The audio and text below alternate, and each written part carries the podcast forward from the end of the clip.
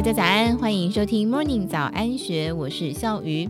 二零二一年受惠于新冠肺炎疫情趋缓下的重启行情，金融市场牛气冲天。接下来，在美国联准会对升息有所表态，通膨率居高不下的情况下，二零二二年投资人该如何布局才能够持盈保泰呢？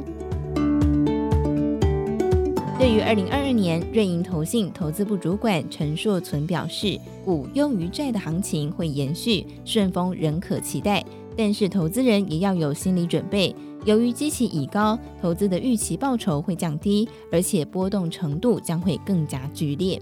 陈硕存指出，与疫情相关的供应链问题可望逐步解决，有助于通膨降温。预期二零二二年下半年通膨将会回归正常的水准。虽然二零二二上半年还是会面临通膨的挑战，但是股票在某种程度上可以提供投资人对通膨的保护。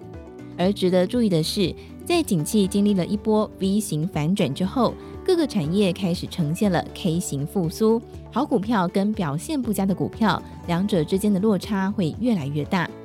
为了因应上述的情形，陈硕曾认为，就选股方向而言，不论是台股或是美股，投资人都可以留意 A、B、C 加上五 G 题材。所谓的 A、B、C 分别是指人工智慧 AI、大数据 Big Data 和数位安全 Cyber Security。根据瑞银投信分析，人工智慧、大数据、数位安全以及五 G 的市场需求还在持续增加。陈硕存预期，前述题材在二零二五年之前，包括美国在内的成熟国家大厂，平均盈余成长估计将会超过百分之十，每股纯益也就是 EPS 成长有望高于百分之十六。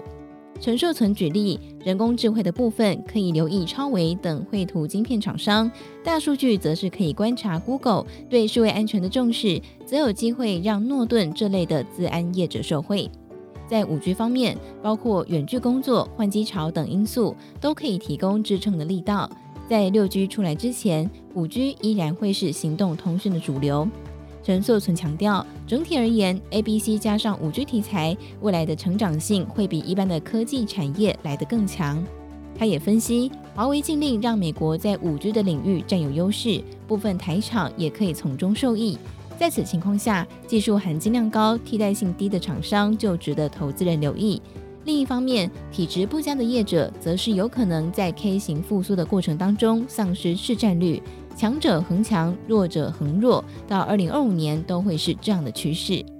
至于二零二二年会有哪些黑天鹅呢？陈硕曾提醒，假如主要央行例如 Fed 对通膨过度反应，就可能重演二零一三年的缩减恐慌。如果不做反应，则会导致经济成长动能遭到侵蚀。此外，包括中美关系、台海情势、俄罗斯和乌克兰之间的地缘政治态势，以及原油价格变化、气候变迁造成的经济损失，都是必须注意的风险。以上客观论述并不作为投资建议，请投资人自行判断风险。